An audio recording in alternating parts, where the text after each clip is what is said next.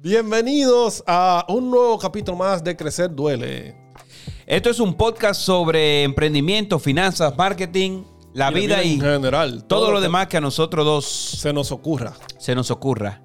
Eh, nosotros somos Cristian Álvarez. y Eric Suárez y juntos hemos eh, estado en situaciones y circunstancias em, adversas, con muchos problemas, situaciones y complicaciones que nos facultan estar sentados aquí diciéndole cómo no hacer las cosas. ¿Cómo no está la cosa? Cómo no hacer las cosas. sabes que eh, eh, de manera introductoria, una vez yo estuve dando una charla sobre emprendimiento y me preguntaron cómo, cómo uno puede tener un emprendimiento exitoso. Y yo les respondí que eh, yo tenía una cantidad de emprendimientos, en ese momento eran como 14, y que solamente me quedaban vivos, sobrevivían como 3 o 4. Charlie. Y le dije, eh, yo lo que tengo son nueve formas de cómo no hacerlo.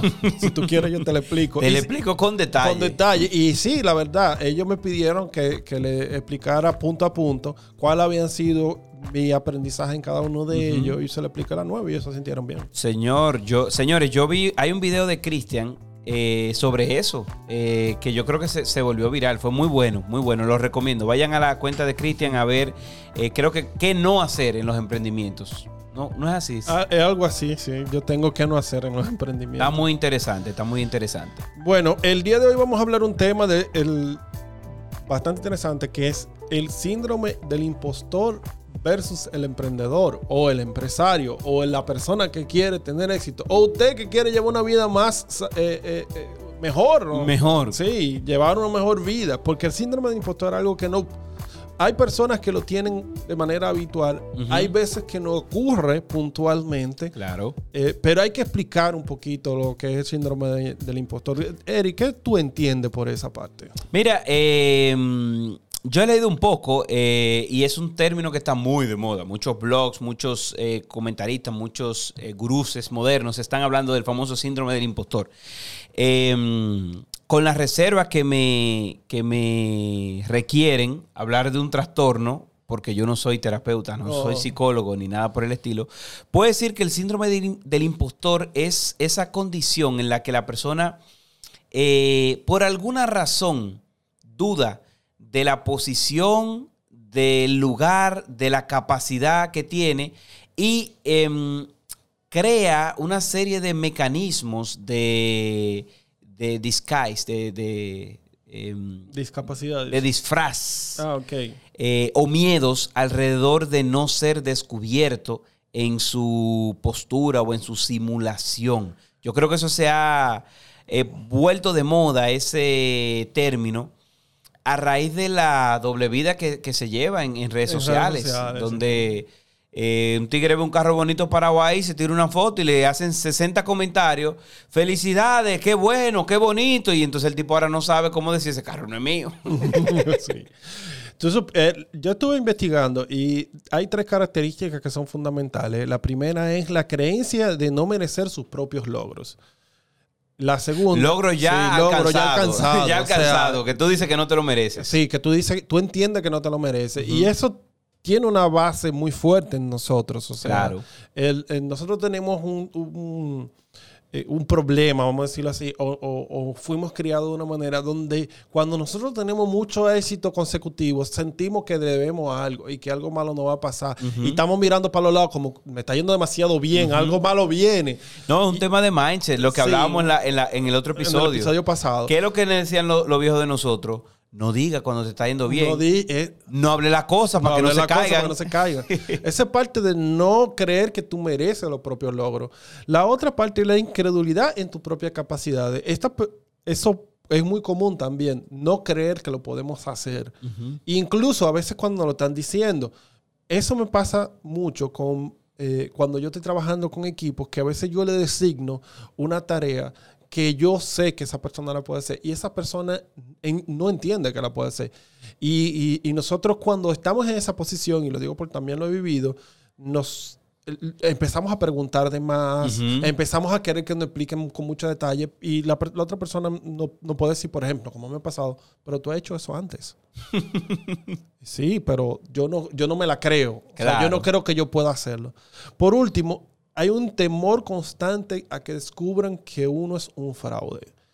Al que se den cuenta que, que no soy lo que yo proyecto que soy. Vaya, vaya. Eso realmente, como tú mencionaste en el tema de las redes sociales, eso está pasando muchísimo. Pero la realidad es que en el tema de las redes sociales deberían de llamarlo el síndrome de las redes sociales, porque en las redes sociales tenemos matrimonios perfectos, tenemos una vida perfecta, somos multimillonarios toditos. Toditos comemos bueno. sí, toditos comemos bueno, pero eh, cuando tú te vas a la vida real, eh, no nos damos cuenta de que no, de que esa persona no tiene un matrimonio perfecto, que viven, que viven tirándose los platos, por ejemplo. Y así, es. Entonces, la realidad es que como a mí me gusta mucho hablar de lo que yo he vivido. y uno, no, para eso que estamos aquí, para hablar de lo que hemos, vivido. Uno de los cambios que yo tuve que hacer en mi vida es darme cuenta principalmente el tema de, la creencia de no merecer tu propio logro. Porque yo creía siempre que yo estaba en deuda. O sea, que me iba a pasar algo malo. Todavía a veces me pasa. Eh, que, me está yendo tan bien que viene, tiene que venir algo malo. O sea, porque no, no, uno, por ejemplo, eh, cerraste tres negocios buenos consecutivos y tú estás mirando para el lado. Tiene, por ahí tiene que venir un golpe. Un golpe, sí. Estoy esperando que... y realmente la, vida, la vida no es así para ninguno de los lados. ¿eh? Claro, Ni para lo positivo ni para lo negativo. La vida es la vida. Eso pasa. It is what it is. It is what it is. Mira, a mí me pasa mucho. Eh,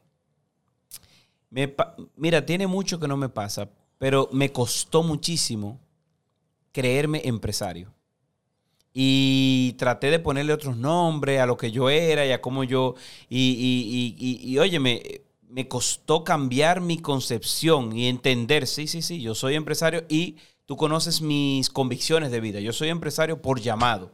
O sea, yo sé que fui llamado a, a, tener empresas, a trabajar con gente, al liderazgo. Entonces, eh, creérmelo me costó horrores. O sea, me costó más que, quizá facturar, me costó más que alcanzar, eh, eh, tener el, equipo, la empresa, los clientes. Todo eso no me costó tanto como, como creerme la posición de ser empresario. Y em, hay un tema, Cristian, cuando Tú sabes que yo, mi, carrera de base es técnica. Yo lo que soy es, lo que yo estudié fue diseño y, comunicación visual. Y requiere mucho más que eso para ser empresario. Requiere mucho más que eso para lidiar con personas, para em, avanzar en, un emprendimiento.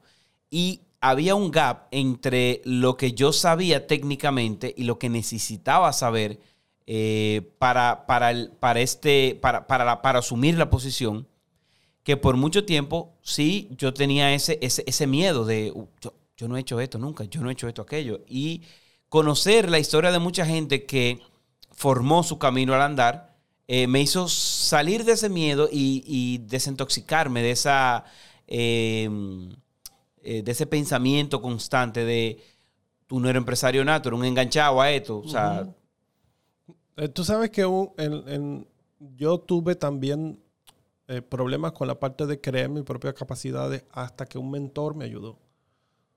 O sea, porque él, empezó a empujarme a decir, si tú no te la crees, los otros no te la van a creer.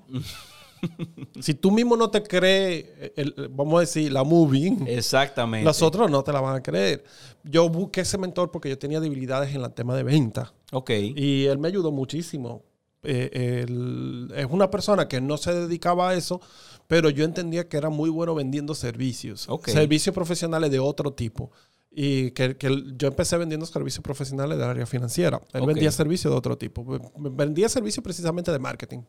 Y él me ayudó mucho a entender que realmente, si yo lo logré, yo soy capaz. Exacto. Olvídate del mundo. Si yo llegué y me senté contigo y te vendí un producto, yo soy capaz. Total. Por lo menos de vendértelo. Claro, claro.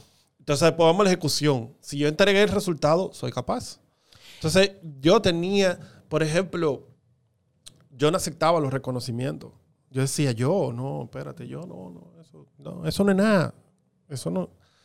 Y no, no es que uno ande por la vida pavoneándose. Claro. Pero uno debe de aceptar cuando uno tiene una capacidad para algo en específico. Y no solamente eso, si te diste cuenta, aprovechala. Una pregunta, Cristian, para, para que lo bajemos a lo práctico. ¿Cómo tú lograste superar los rasgos de ese síndrome? Lo básicamente a prueba y error y además eh, a- la verdad es que yo eh, he recibido mucha ayuda de, de- de personas y mentores que me han ayudado realmente. Y, y yo eh, la busco o sea hubo un momento en, en mi vida que yo dije espérate por ejemplo que es lo que yo siempre digo eh, si, si yo tengo un problema de impuestos yo voy donde un experto fiscal Claro.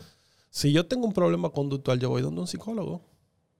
Yo no tengo problema. Y lo digo, eh, eh, el- el- el- yo tengo un psicólogo que ya somos amigos. Claro, sin pena y sin, Sin gloria. pena y sin gloria. O sea, pues ya yo desde que siento como que no voy caminando por... Fulano, Y aparte de voy para allá. Sí, full- no, ya, está- ya, ya tenemos consulta hasta por teléfono. Dime, mi hijo, ¿cuál es tu problema? Él es, muy- él es mucho más mayor que yo. Dime, mi hijo, ¿cuál es tu problema hoy? y ya. El- el- la realidad es que la misma necesidad, el mismo interés, la misma pasión. O sea, porque mira, por ejemplo, el, el tema que yo te dije de yo no me quería mi propio éxito y me lo ayudó, o, o, o mi capacidad y me ayudó un mentor que era para el área de venta. ¿Cómo yo llego ahí? O sencillo, yo decido emprender. Decido emprender por muchísimas razones. Y decido emprender en el área donde yo soy fuerte, por muchísimas razones, que era el área financiera. Ujú. Y en ese momento, eso era lo, o sea, yo estaba bien preparado, pero yo no me la creía. Entonces, ¿cómo yo voy a vender si yo no me la creo? Claro, totalmente. O sea, lo que él me decía, lo que él me decía es, mi hijo, tú vienes a ser director de una multinacional y tú le estás vendiendo servicios financieros a pyme. Esa gente muchas veces no se conoce ni lo básico. Exacto. Entonces, por más que te aparezca una persona que sepa, lo más que puede hacer es igualarse a ti no va a poder competir contra tu conocimiento. Y si te encuentra uno, va a ser uno en 100. Simplemente ese no va a ser tu cliente. Mira qué buen consejo. Mira qué buen consejo. Mira qué buen consejo. Y fue obligatoriamente porque si no, no iba a vender. O sea, no iba a poder, eh, no iba a poder salir a vender mi servicio. No crecía la empresa y pasaba hambre porque en ese momento eso era lo único que yo tenía. Eso era lo que había que hacer. Eso era lo que había que hacer. Vamos a ser prácticos. Dame tres eh, cosas que le podemos dar a alguien que escuchó el tema ahora mismo y cree que posiblemente esté padeciendo del síndrome del impostor. ¿Qué puede hacer para salir de ahí? Lo primero es estar consciente. O sea, De que tiene de eso. que tiene eso, como, como en Alcohólico Anónimo. Exacto. sí, lo primero está consciente. Lo segundo es a un listado de tus capacidades. Lo tercero, eh, conversa con personas que realmente sean sinceras contigo y pregúntale específicamente a qué tú le temes. O sea, me explico. Eh, si yo lo- le temo a, a mis capacidades, eh, hablo de mis capacidades porque eso fue de algo en lo que yo más sufrí. Si yo le pregunto sobre mis capacidades a una persona, voy a darme cuenta de si realmente yo estoy en lo correcto, de que estoy sobreestimando mis capacidades o si no estoy en lo correcto. Es, pris- eh, eh, eh, es básicamente créete la movie. Mira, yo te voy a dar un- una experiencia. En mi matrimonio, eh, a, a varios años Sí, de pero estar para eso no hay casado- experiencia. eh. No. Eso, eso es... No, óyeme esto. A varios años de estar casado, de estar casado, yo descubrí en una conversación eh, con mi esposa y, y- y otra persona, una conversación de, de- de amigos, que yo tenía rasgos de ese síndrome del impostor dentro de mi matrimonio y que vivía con un miedo a que mi esposa conociera realmente lo que yo soy y que no le gustara eso, que no me quisiera. Em, y pasó en una conversación en donde lo importante fue hacerme preguntas y hacernos preguntas. Eh, hacerse preguntas, tener amigos, tener personas que tengan la confianza de, que tú tengas la confianza de preguntarle y de responderle, es algo que te va a ayudar a tener una visión fuera de tu cabeza, porque el síndrome del impostor está en tu cabeza. Sí. Eres tú que crees que te están mirando, eres tú que crees que te están evaluando, eres tú que crees que te están... eh, poni- no te merece lo que te ganaste. Eso eres tú. Cuando tú sacas eso de tu cabeza, te, te vas a dar cuenta de que probablemente era un fantasma, o sea, no existía esa, esa amenaza. Y eso me pasó a mí en, mi matrimonio y te puedo marcar un antes y un después después de esto porque hay mucho más paz, mucho más serenidad, mucho más autenticidad. Eh, conversaciones. Para mí el consejo principal que yo le doy a cualquier persona que esté en este momento pensando eh, o sospechando que está sufriendo del síndrome del impostor, empieza a tener conversaciones cruciales. Incluso conversaciones con uno mismo. Claro, esa es la primera. Sí. Esa es la primera. Pon a prueba y reta esa cosa que tú piensas. Y si tú entiendes que, que es algo que te supera, vaya a su psicólogo, claro, busque su mentor. Busque su mentor. Bueno, tenemos que hacer un episodio porque hay mucha gente que quiere un mentor, pero no sabe dónde se encuentra un mentor. no, lo que pasa es que hay diferentes tipos de, mentores. Claro. no, pero no nos metamos ahí. No. en este episodio no. No, en este episodio no. Pero hay, diferentes tipos de mentores. Claro, totalmente. Si usted no lo encuentra, no, se encuentra un mentor que sea um, una persona que, que, que que tenga un nivel más allá del de usted dentro de lo que usted quiere desarrollar, usted puede pagar por uno. Por supuesto. No, yo pienso que esa es la primera opción. Sí, es pagar por uno. Yo he pagado, incluso yo he pagado bastante dinero por sesiones específicas con mentores de, de alto nivel. O sea, invertir en uno es eh, eh, la mejor inversión que uno puede hacer. Bueno, pues también eso es un consejo para el que está eh, quizá atravesando ese síndrome del impostor. Búsquese un mentor, un coach que lo apoye para desenmascarar ese fantasma que hay en su cabeza y usted se dé cuenta que usted es duro de verdad. Que usted es duro de verdad. Bueno, ¿y cuál es la recomendación de hoy? Bueno, mira, para ese tópico em, que está muy de moda, hay un libro eh, lo que pasa es que yo tengo una mala costumbre. Que es, no una, mala costumbre, porque después me salen palabras en inglés y yo no hablo, o sea, mi pronunciación no es perfecta. Entonces yo leo en inglés. Eh, lo tengo aquí, ese libro. El libro es de James Allen eh, y se llama As a Man Thinketh, como el hombre piensa. Ese libro te va a ayudar a, que, a iniciar esas conversaciones tú contigo. Y por ahí entonces a descubrir de qué estás hecho, pero basándote en lo que tú tienes dentro. Sí, esa está buena. ¿Y usted tiene alguna recomendación? No, para el día de hoy no tengo recomendaciones. la, dejo con la tuya. Perfecto, perfecto. Bueno, pues eh, gracias por llegar hasta este punto. Este episodio se hizo con el patrocinio de nosotros mismos. Sí, nosotros nos autopatrocinamos. Exactamente, pero con, con mucho amor y mucha mucho deseo de aportar algo a alguien. Si esto le sirvió en alguna manera, déjenoslo saber por alguna sí, forma. por alguna forma. Bueno, pues muchas gracias por, haber, por habernos visto o escuchado. Nos vemos en el próximo eh, capítulo. Les habló Eric Suárez y Cristian Álvarez.